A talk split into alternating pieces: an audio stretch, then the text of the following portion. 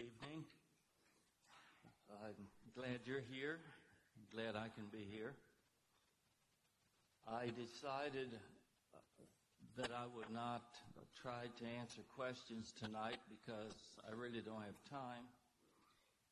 I did receive 3 or 4 questions, and I will try to answer them later. I think I preach on August 26th in a combined service, and I think I will try to finish, talk about the importance of these issues and answer questions and elaborate more on some issues. This past Wednesday, we looked at 3 issues, and they were political, social, and economic, the question of authority and tradition, and what is the views of baptism. And this evening, we are at D on your outline, the meaning of what it means to be saved, the meaning of salvation. To begin with the Catholic view, the answer to the question, the meaning of salvation or how one is saved, is you receive the sacraments. And they had 7 sacraments. The Catholic definition of a sacrament, it is a sign through which God and the Church communicates grace. And the sign, like water or bread or wine, the sign conveys the grace which it represents. And they defended this view by saying that the substance of the sign, the real or essential part or element of it, may change even though the exterior, what they call the accidents, like the color, shape, or texture stays the same. None of that may matter to you or make any sense, but that's their explanation. So, in baptism, they believed in baptismal regeneration, that baptism saves, confirmation, the second sacrament, that it provided an opportunity for a person to confirm their infant baptism. And then the third one was Eucharist or communion, which we'll talk about later. Fourth one was confession, which takes care of post-baptismal sins. Marriage was a sacrament, a vocation actually. Ordination, if you did not marry, I don't mean to be funny here, if you did not marry a man or woman, you could marry the church. So ordination was also a vocation and a sacrament. And then what they call last rite or extreme unction, anointing of the sick. These are the ways, steps, or 7 actions through which a person was saved. Number 2 in your outline there is the medieval pietist view, understanding of salvation, which was Martin Luther's early view, or he included it in his early view, and it became the basis of the Anabaptist view of salvation. I believe it's pronounced Theologia Deutsch, or German Theology, is the name, the title, and we don't know who wrote it. It emphasizes the reproduction of Christ's death and resurrection in the soul instead of in mass. This happens in the soul instead of when you partake of Mass. This is an internal work of God in the heart, not some work God does in the bread. That's the view of this work. It emphasized what we call Gelassenheit, which means yielding, surrendering, abandoning oneself to God. And in this work, the author suggests that a major hindrance to Gelassenheit is possession of personal property, which some Anabaptists picked up on that item too. Luther's early view was rooted in this work, this medieval pietistic work. He believed at first that the soul, mind, and will participates in, prepares for reception of grace. He said, cast yourself on God, participate with God, receive the work of God. But as time passed, he moved away from that view and more toward, I'll say, Philip Melanchthon's position, which was a more imputed righteousness as opposed to, in this view, an internal work of making righteous. Number four there, the general Protestant approach is that the righteousness of Christ is imputed to one's account if you believe the right thing. There was an emphasis on removal of the guilt of sin through the blood of Christ. It grounded salvation completely in the value of the historical work of Christ on the cross. Now, I had a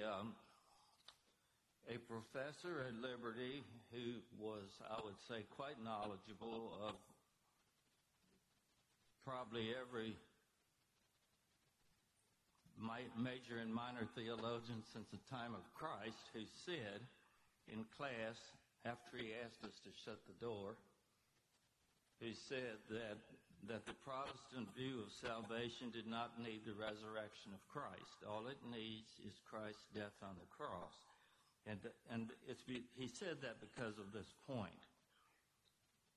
Anabaptist number five understood salvation in the German theology tradition, and I'll give a list of things that are not in your notes. They rejected the sacramental structure and said that the grace of God is present in believers and not in the bread and wine and water. They rejected infant baptism and said that Scripture calls for proclamation of the Word, faith and repentance, and then baptism. Everything about salvation and the meaning of Christianity seemed to them to point toward adult baptism. They rejected the Protestant view that people are born guilty of Adam's original sin by saying that Christ died for all humankind, and by saying that Christ's death frees from blame and guilt, even also the immature people who do not have the capacity, the normal capacity to believe. They rejected what they considered an overemphasis on the sovereignty of God and bondage of the will, and said God restores to man the human faculty necessary for responding to the Holy Spirit and apprehending the holy, the divine, the ultimate, primarily through the reason and will. These, according to Anabaptists, were either never lost in the fall or else they were restored by the work of Christ. They rejected the idea of an invisible church and regarded the visible church as the kingdom of God. They emphasized faith that works, not a faith that believes that Christ died so I can go to heaven no matter how I live. Now, that was really fast, I know. Okay, my reflections. I have studied this subject in my lifetime more than anything else. I would say I do believe that the Anabaptist understanding of salvation is more biblical than any of the alternatives. There are, I think, a few ditches that people who believe this way can fall into, which I'm not going to talk about right now. I believe the imputation view, the common Protestant imputation view, I believe it is a major reason for the modern Protestant view that a person's works have nothing to do with their final destiny. I also think that the imputation view is the basis for a lot of ungodly living that goes on. It's the way the gospel is taught, the way trust in Jesus is articulated as being primarily trusting in a work on the cross and God doing a work outside of us, imputing the righteousness of Christ to our account in heaven, and that's what saves. Now, if you have questions about any of that, I want you to send them to me, and I want to elaborate on whatever I need to if that doesn't make sense. Maybe I should say, okay, what I'm saying is the Anabaptist view of salvation is that it is an internal work of God.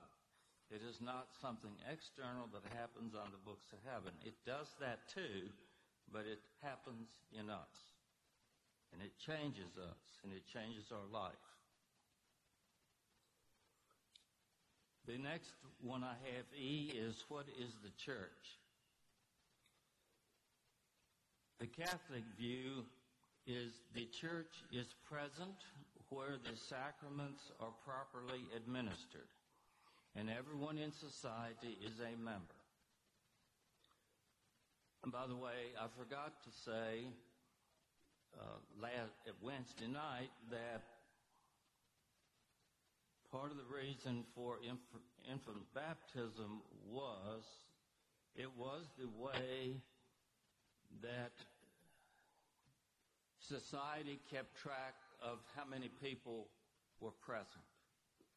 It was a civil thing. It was the basis for taxes.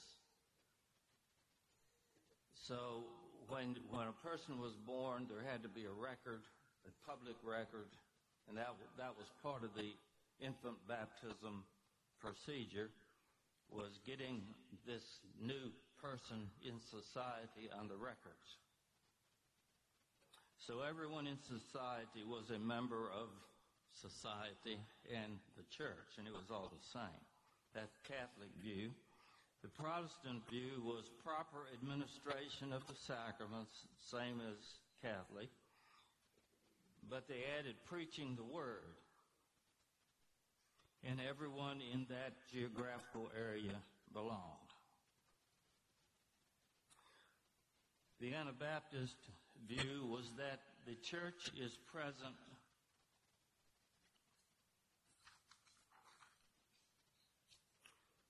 You have all of this, I think. The church is present wherever those who trust and follow Christ are gathered. There's more emphasis on discipleship, meaning following Christ. More emphasis placed on following Christ in faith and obedience. More emphasis on discipling one another. More emphasis on discipline of those who lived in sin. By the way,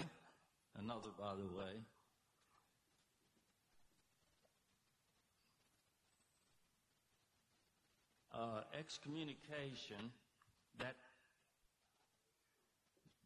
form of discipline, I believe was seen by Anabaptists as an alternative to killing people.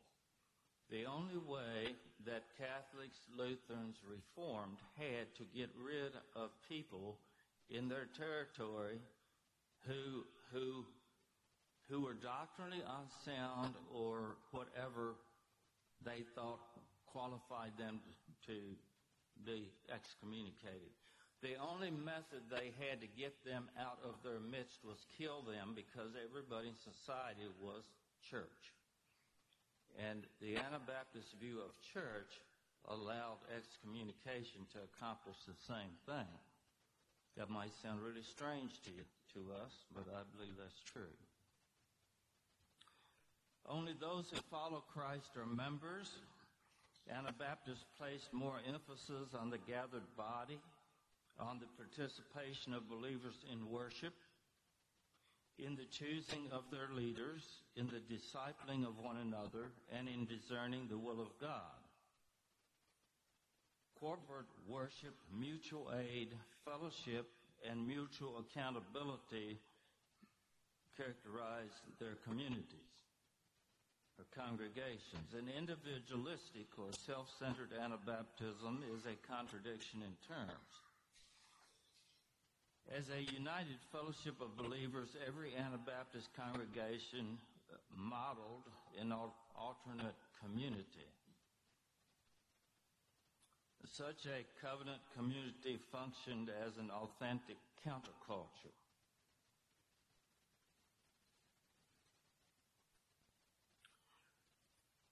So my reflections here, now I'm speaking for myself when I say these things, of course, when I say my reflections. I affirm this uniquely Anabaptist gathered body concept of the congregation. For this view of the church to work, believers have to be committed to following Jesus as Lord. And they have to be committed to full involvement in the life of the gathered body. And the ordained have to be committed to leading as servants and not as lords or out of selfish motives. So this view of church is congregational life and participation. The preaching, instruction, discipling, and talking together and deciding together and working together. And I believe the goal was, I think they wanted the whole congregation. This is my thought. I haven't read this anywhere, but I think I'm right about it. I believe Anabaptists viewed the congregation somewhat in the same way that Catholics viewed the orders. I don't know if you know what I mean by orders. Catholics had orders, nuns, help me. Monks, yes, the monks. Thank you. Yeah, and the priests, the ordained and the set apart from normal, ordinary people, those people lived. They were supposed to live a holier life than everybody else. And they lived their life in a very close community. And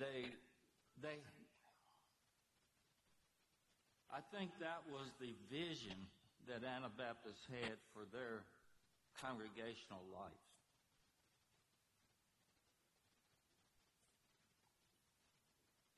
So the next one I have is what ethic applies in human relationships.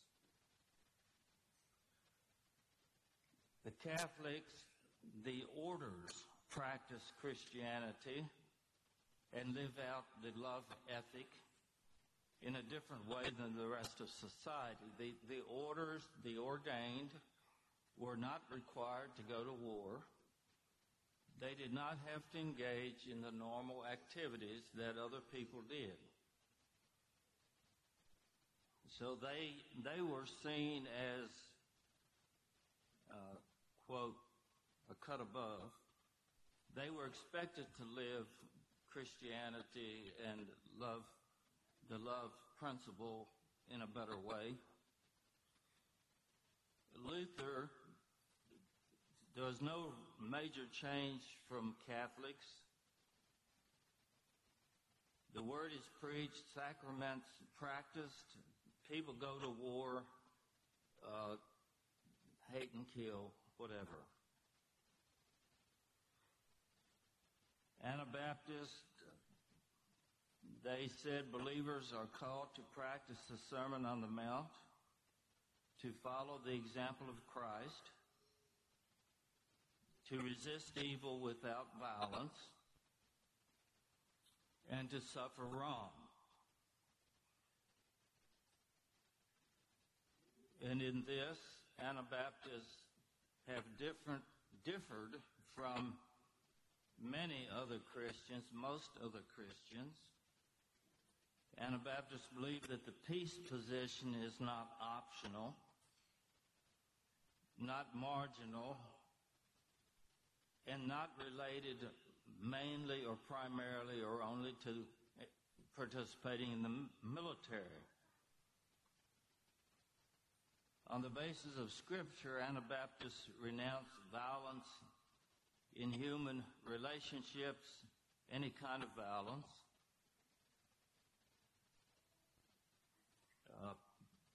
Have a high regard for peace, promoting peace and reconciliation, the way of love. View that as being at the heart of the gospel. And God gave, Christ taught this, gave this, and lived this, not as a intellectual point to ponder, but as a command to obey. And I'm saying this was the Anabaptist view. They said that this was very, very costly for Jesus, and it may also be costly for his followers. So this has to be a way of life. Now, of course, we know that many, I almost said our forefathers, but not quite sure how that works, because if the person had been your forefather, you would not be here, except maybe he was killed after someone was born who is your forefather. But many Anabaptist Mennonites were killed, and they weren't the only ones who were killed, but many were, because they refused to fight. And there are stories of people who could have gotten away or taken advantage of the pursuer, but they did not because of this principle. So my reflections, I believe the Anabaptist view of this on love and non-resistance is consistent with Scripture and Jesus.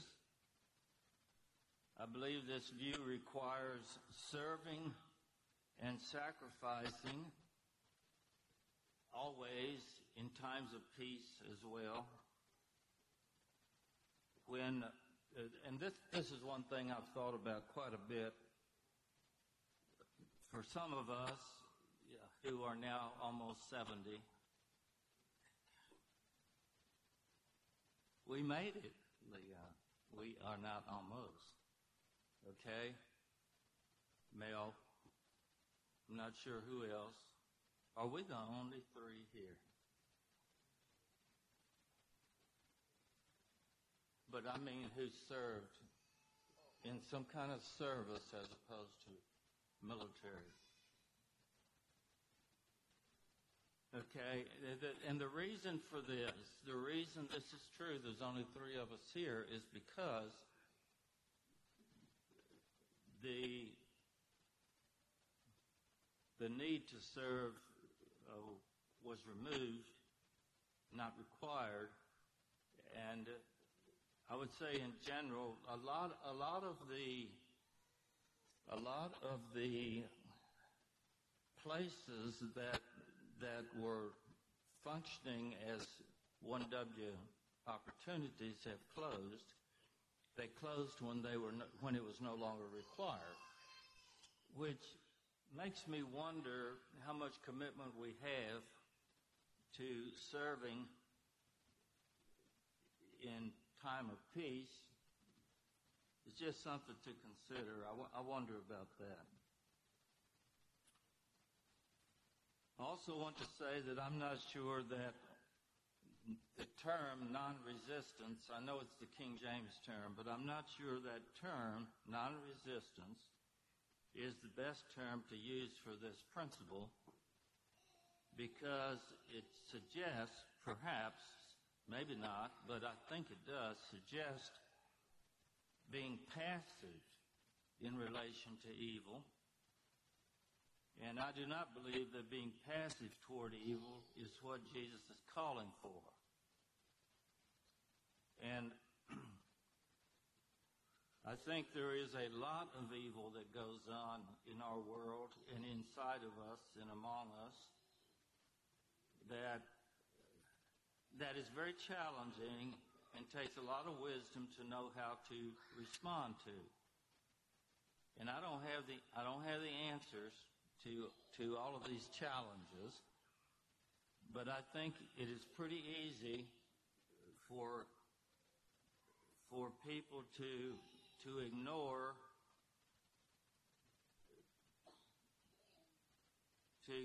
evil that should be addressed. So we're called to resist evil, but to do that without carnal force, I believe is what the Bible teaches. I think you understand the issue I'm trying to address there. Resist not evil does not mean we just let evil go on and we say nothing and don't address anything. Don't speak into it. The next one I have is the Lord's Supper. There were various views of the meaning of the Lord's Supper, and these various views are connected to various views of the term is Christology. And questions like to what extent and by what method is God present, Christ present, the Holy Spirit present in creation? And by what means is God and Christ and the Holy Spirit present in believers?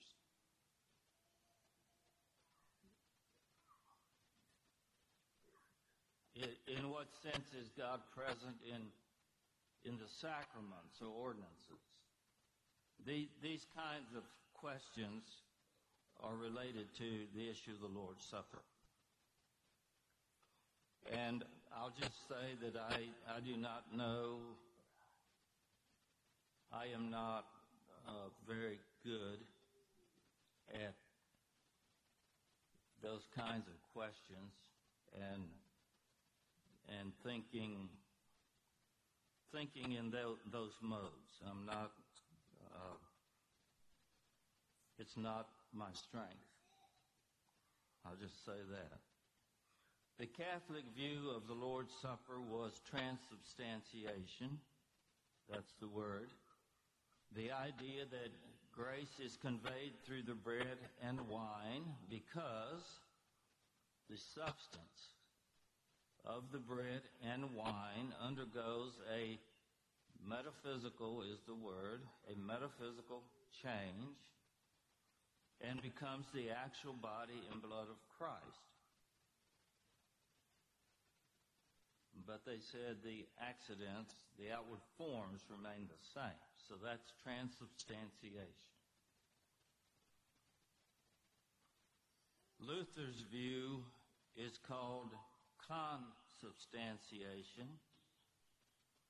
He said, no, the bread and wine, the substance of the bread and wine do not become the literal body and blood of Christ. But Christ attaches himself to the bread and wine. Con, the Greek prefix, meaning in, under, around, with the bread and wine. But the bread and wine are not changed. So that's Luther.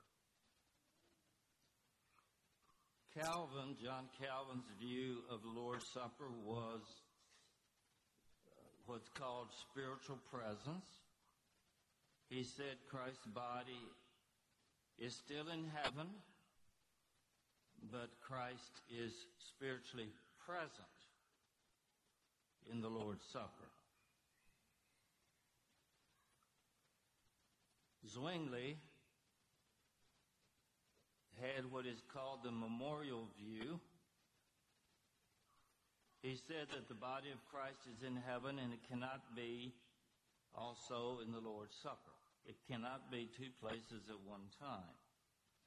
He said it's just the memory. We remember Christ's work.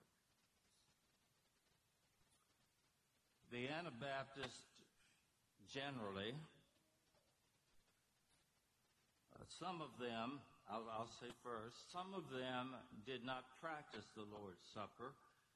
The name for them is spiritualist. There were some like that. I believe Hans Denck was one of them. Schwenkfeld, a quasi-Anabaptist, did not practice the Lord's Supper.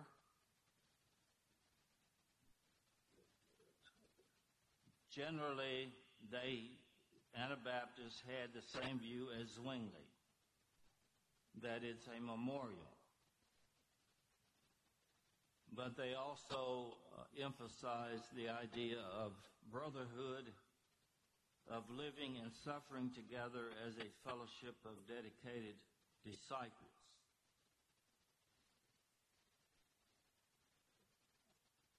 Marpeck, Pilgram Marpeck,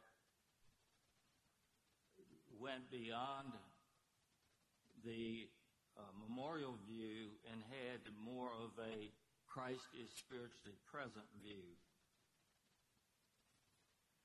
Now, my reflections, I might get excommunicated for this, but this is my thoughts about it. Christ is spiritually present, I believe, because he is present with his people, and I believe he is especially present at communion time, when we remember his broken body and shed blood.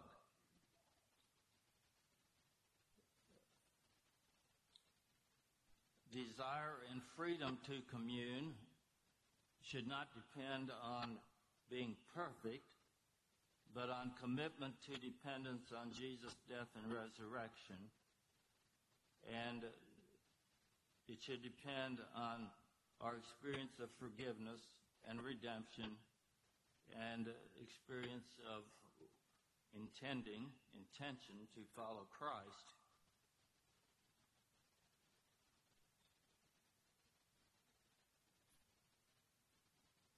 So there, in this item, I would say generally the idea of memorial is it's a strong point that has come down to us from this item, the Lord's Supper. The next item is the view of Scripture, how we know truth.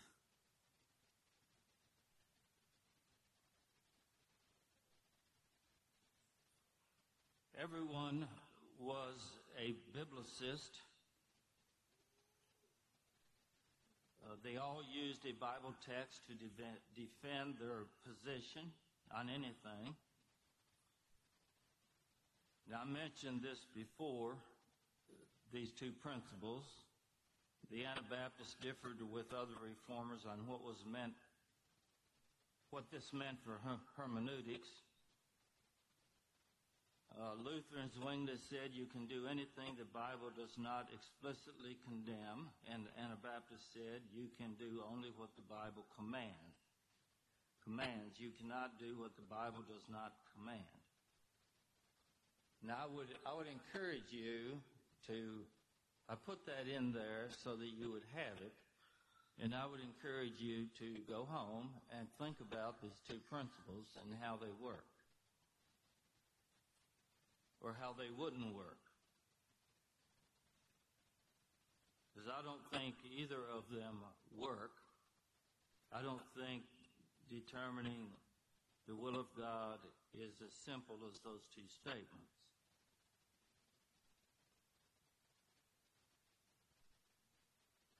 I'll take the last one. You can do only what the Bible commands. I would say that probably would rule out driving a car. It would probably rule out a number of things that I believe most of us would say are not condemned by Scripture.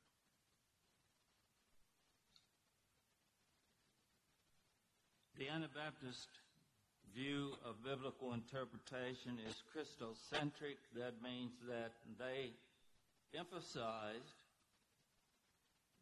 perhaps we could use Menno Simons. We had the verse in Sunday school this morning. His emphasis on this verse, that no foundation can any man lay than that which is laid, which is Jesus Christ. For Anabaptists, there was a strong emphasis on the example of Christ, the teaching of Christ, and what would Christ do if he was here in this situation. So understanding of Scripture, viewing it through Christ, is what is meant by that one. The Anabaptist view sees biblical revelation as progressive. That is, that the New Testament over the Old Testament, that there is a progression in the Bible of revelation from God. And generally, Anabaptists, Mennonites, did not place, this bothers me a little, but they did not place as much emphasis on the Old Testament as on the New.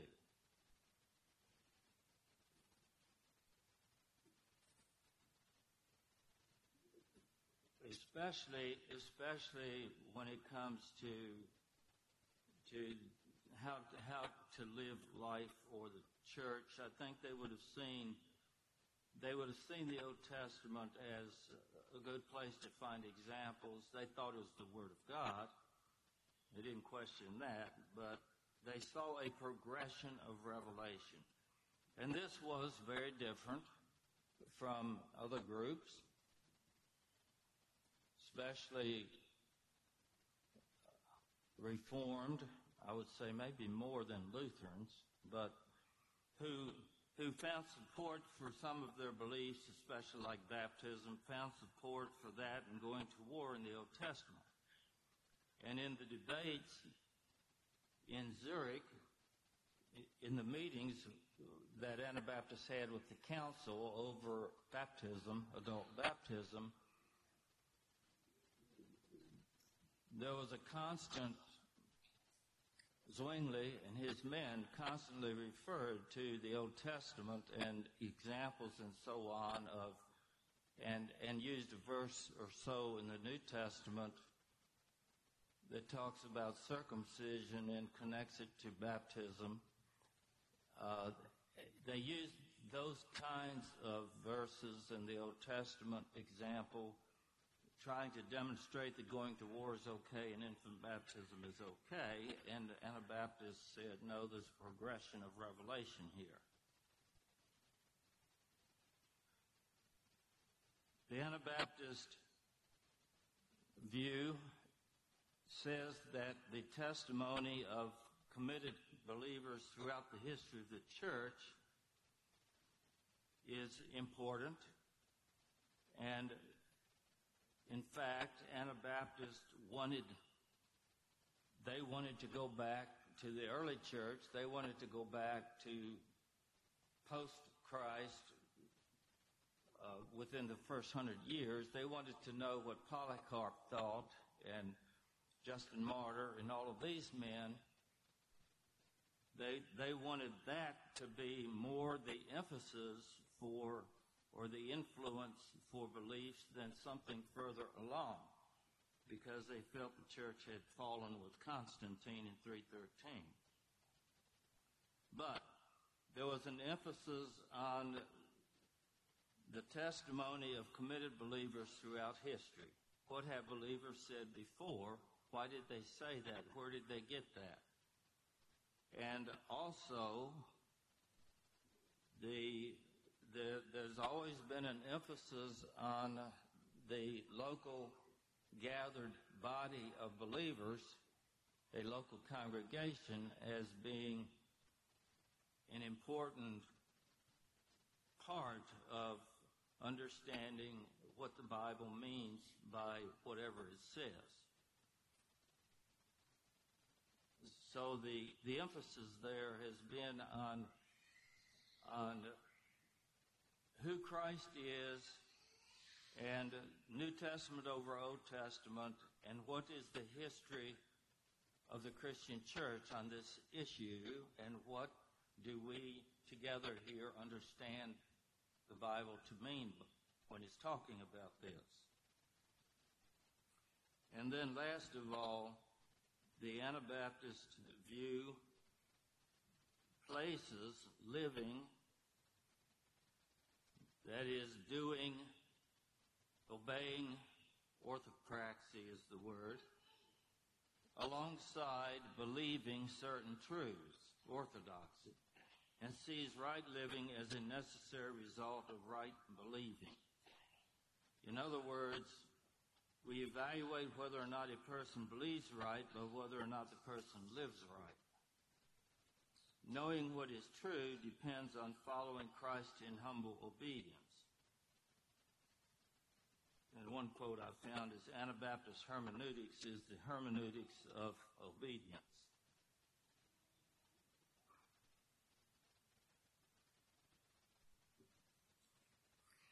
Now, right now, I'm thinking I want to say that all of these points I've made are important. People have asked me, which of these do I think matter and which don't? I think they all matter. But I'll say more about that when I talk again. Now, I have another point here that you don't have notes for. And you might want to take some notes. This is the last point I had, the Anabaptist sense of mission, the missionary work. There's no question about it that 16th century Anabaptist Mennonites were extremely active in missions. It's part of the reason they got killed. They were very, very active. And why? They had a compelling vision for missions. And I have several reasons for that, too. They had a unique view of the church as a believer's church, and I think that drove them. And I already talked about this view, the view that it did not include everyone in society, the view that there are some people in society who are lost and they are going to hell.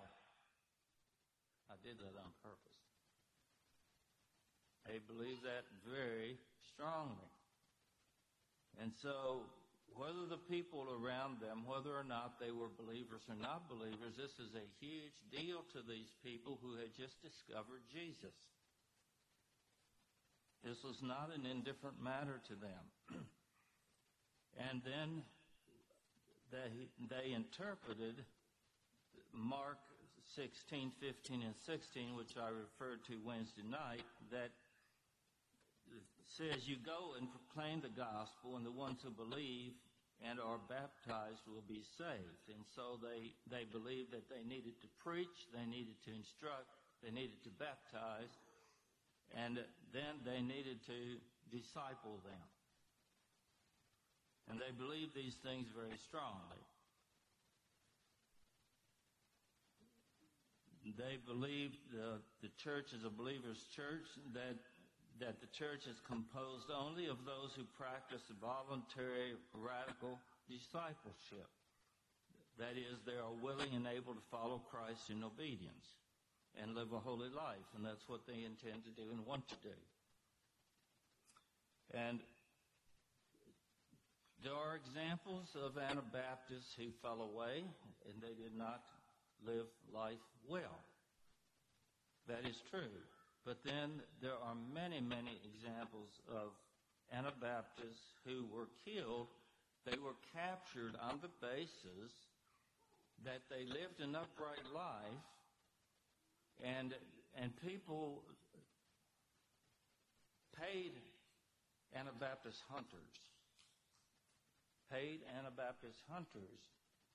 They knew what to look for, and one of the things they knew to look for was they looked for people who lived an upright life, because in many cases other groups of people did not live an upright life like Anabaptists did. So they had a strong belief that people need to practice radical discipleship, and it needs to be voluntary. Nobody compelled them to do this. The view that the church is composed only of those who share their joys and sorrows and goods with one another. So they believed that their movement represented a return to the New Testament vision of the church, as composed of voluntary, regenerated, yielded, and separated from evil believers who had responded to the preaching of the gospel. So they're presenting the gospel. They did this mission work. And there were Anabaptists who left home or went as couples, but more often by themselves, which I don't really... I'm not promoting that, okay? But who went off for a couple years at a time in mission work. Some of them were killed and some of them returned home. Okay, another, apart from their view of the church that I've just talked about, their view of the work of Christ was part of their compelling vision. They rejected... Now, I've talked about all this. They rejected the sacramental view of grace that said the grace of God resides in the sacraments. They rejected the Protestant view that forensic justification that said that Christ's perfect life, death, and resurrection makes it possible for God to credit the righteous merits of Christ to our account in heaven. They rejected that, and they said instead that Christ's life, death, and resurrection is reproduced in the believer. And it makes it possible for God to work in the believer to produce the life that pleases God. They said that the sovereign God of history convicts and draws and saves and judges, and human beings are created free by God's grace to accept or not accept the call of God. And so they were compelled to preach and present this gospel message, and God will work. That was their view. Early Anabaptists insisted that saving faith bears visible fruit in repentance, conversion, regeneration, obedience, and a new life. And that's a quote from Menno Simons. Anabaptists said that salvation brings us into life-giving relationship with Jesus Christ, delivers us from Satan and sin, and makes us a full member of the kingdom of God in the present, and makes it possible for us to live a life that pleases God and do kingdom work. Several more things here. Methods of evangelism. Pilgrims searching for relief from persecution. Anabaptists searching for relief from persecution, preached as they ran. And if you read very much, you will discover that many, many Anabaptists did a lot of running. They did a lot of moving. I have no idea how they managed any kind of home life. 5 children, 7 children, 10 children, and they are just trooping, hiding, going somewhere, any kind of way they can go, and stay here, stay there, like nomads. And they preached, they talked as they went. Martyrs is another way people promoted the gospel. They preached to the crowds while they were being killed or on the way, as long as they could. Quoted scripture, preached sermons, sang, and that was a witness. There were people actually saved and became Anabaptists as a result of being at an execution. Another way, lay members, non-ordained people read the Bible and evangelized others in their homes. Small groups met in homes, occupational contacts at work, in the common everyday activities. And I read in a number of places that women actually, in their contacts with other women, they were as active in missions as many men were. The reason for decline, there was a decline in Anabaptist Mennonite missionary zeal due to severe persecution. There was a tendency toward withdrawal and introversion, and maybe a feeling of inferiority, like we have a problem and we are a problem, and a retreat.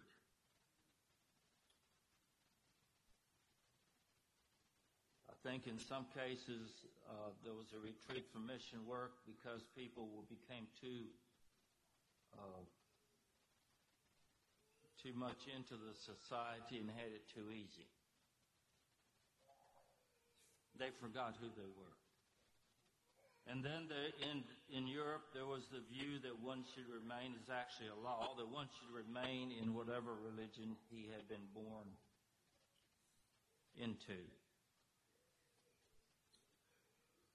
Now, I'm going to stop here. The next time I talk, I think I will use that August 26th opportunity. I'm going to try to talk about, answer the questions that were given, and talk about how do these principles and ideas apply to us, and what can they provide some impetus for vision in the present, for the future. And I'm not trying, and these are actually things that I talked about when I taught in Anabaptist theology class, and they are not things that I am cooking up because I have something grand I want to say to you people. Okay, it's not like I tried to get all this together so I can make some grand point. It's just that these ideas do matter, and I care about them, and I'm going to try to talk about how they might apply to us. Thank you very much, and we will continue this later.